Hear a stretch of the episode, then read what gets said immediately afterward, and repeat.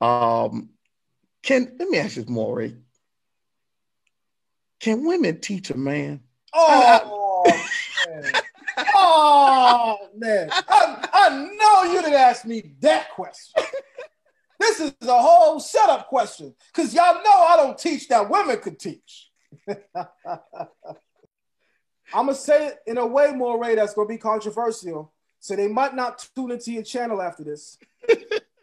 Not only can women teach, but if you are a person that is only learning from men, you are walking around half retarded. Let me say this. I wrote a book um, in 2016.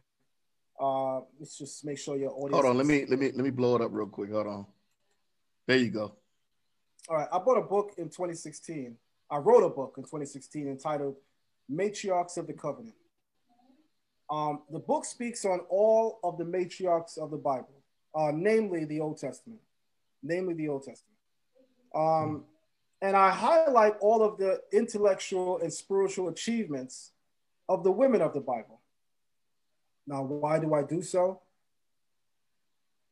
What I learned and observed in the 27 years that I've been an, an Israelite, and, and excuse me, I've been an Israelite 41 years, but in the 27 years of knowing myself as, as, an Israelite, the things that I observed is that even in places that said that they have respect for women, you can truly see, Moray, that they really don't have respect for women. Even among Israelites that feel that women could teach, Moray, I gotta tell you, they don't really feel that way.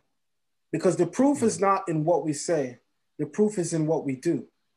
Mm. Talk is so cheap, people do it in their sleep. Yeah. And what I notice is that our women are extremely marginalized. I watched in the same communities that said, we don't teach that women can't teach. I watched in those same communities where they push women to just learn sewing. And for the brothers, they said, you got to read every book possible. But for the sisters, there was a push to just, y'all, y'all make these garments. Now, let me say something more. Culturally speaking, does that make sense? Absolutely. Women were definitely garment makers. They weren't the only garment makers, however. Women were also teachers. Don't we have a woman called Deborah who is a married woman? But I want to say something to you, Moray, and I want to say something to your, to your audience. Before the Bible tells us that Deborah is married, before it even tells us that she's married or who she's married to, the first way she is described is not being the wife of so and so.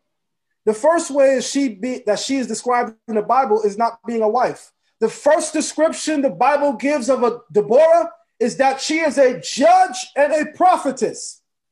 Why is that significant, mm-hmm. Moray? Because there are literally Israelites here teaching women that your greatness is in who your husband is. There are literally teachers out here telling these women, Moray, that your greatness is in who your husband is. Need I remind you, Moray, before the Bible tells us who her husband is, before the Bible even mentioned that she's married, it tells us she's a judge and a prophetess. Why does the mm-hmm. Bible place emphasis on that before even describing that she's married? It's common sense, Moray. We have to understand that our women are capable of immense contributions. And this was the design from at the beginning. We talked about something called common sense, and that's a reoccurring theme. And I'm going to continue to say this. Notice how Eve does not fall under the authority of Adam until after the sin, which mm. obviously then means prior to the sin, it was even Stephen. That's right. Or else, how could the Bible say that she is now under her husband if this was the design from the beginning? So, mm-hmm. the design that the Creator saw from the beginning was that the two were even Stephen, intellectually speaking and spiritually speaking. The two, Moray, were truly one. You cannot truly be one if he is the only intellectual. You cannot truly be one if he is the real spiritual one. But you can truly be said to be one when you are both intellectual. You can truly be said to be one when you are both spiritual. I want us to notice something. The first woman the Bible talks about, I don't know what the people out here saying. I heard the name Eve, but I got to tell you, as a spokesman of the Bible, of which we are as mores, right? As teachers, we're spokesmen, right? Mm-hmm. This does don't say more over here as a title. I'm really a more in the community, as you right. are as well. I was mm-hmm. given this title not by people on Facebook, but by elders with many years of mm-hmm. practicing Torah. That's right. Right? So, in saying that, Moray, we got to teach this book. Right. Because the Bible says the first woman is called Hawa, not Eve, Hawa. And this is why mm-hmm. Hebrew is so important. Because if we say in Eve, all we thinking about is apple juice. you know, the, one of the most famous brands of apple juice is Eve, associated with the garden. What we talk about here? The Bible says her name is Hawa. In the Bible, it says she is the mother of all living.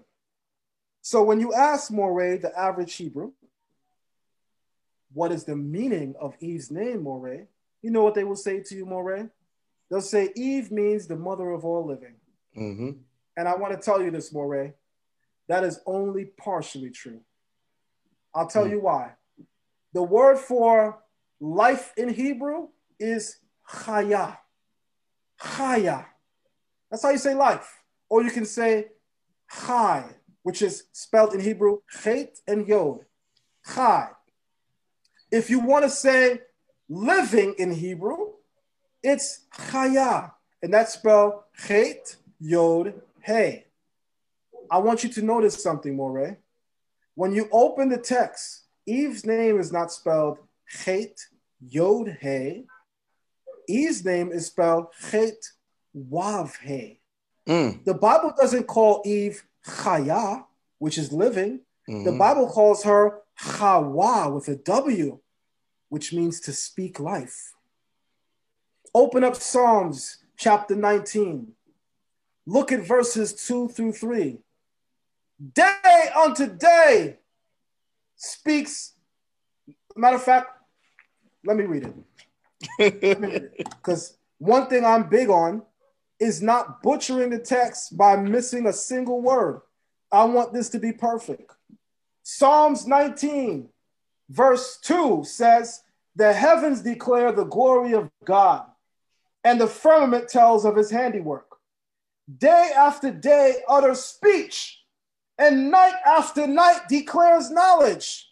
Well, Moray, the word for declares, as in declares knowledge, in Psalms 19 and 3, that's the word Yahweh. Yahweh, spelled in Hebrew, Yod, Het, Wav, He. The root, however, is Chawa, Eve's name. The word used in Psalms 19.3 for declares knowledge is Chawa. That's Eve's name. How could we even imagine that women can't teach when the name that God gives the first woman is to declare knowledge? Hello!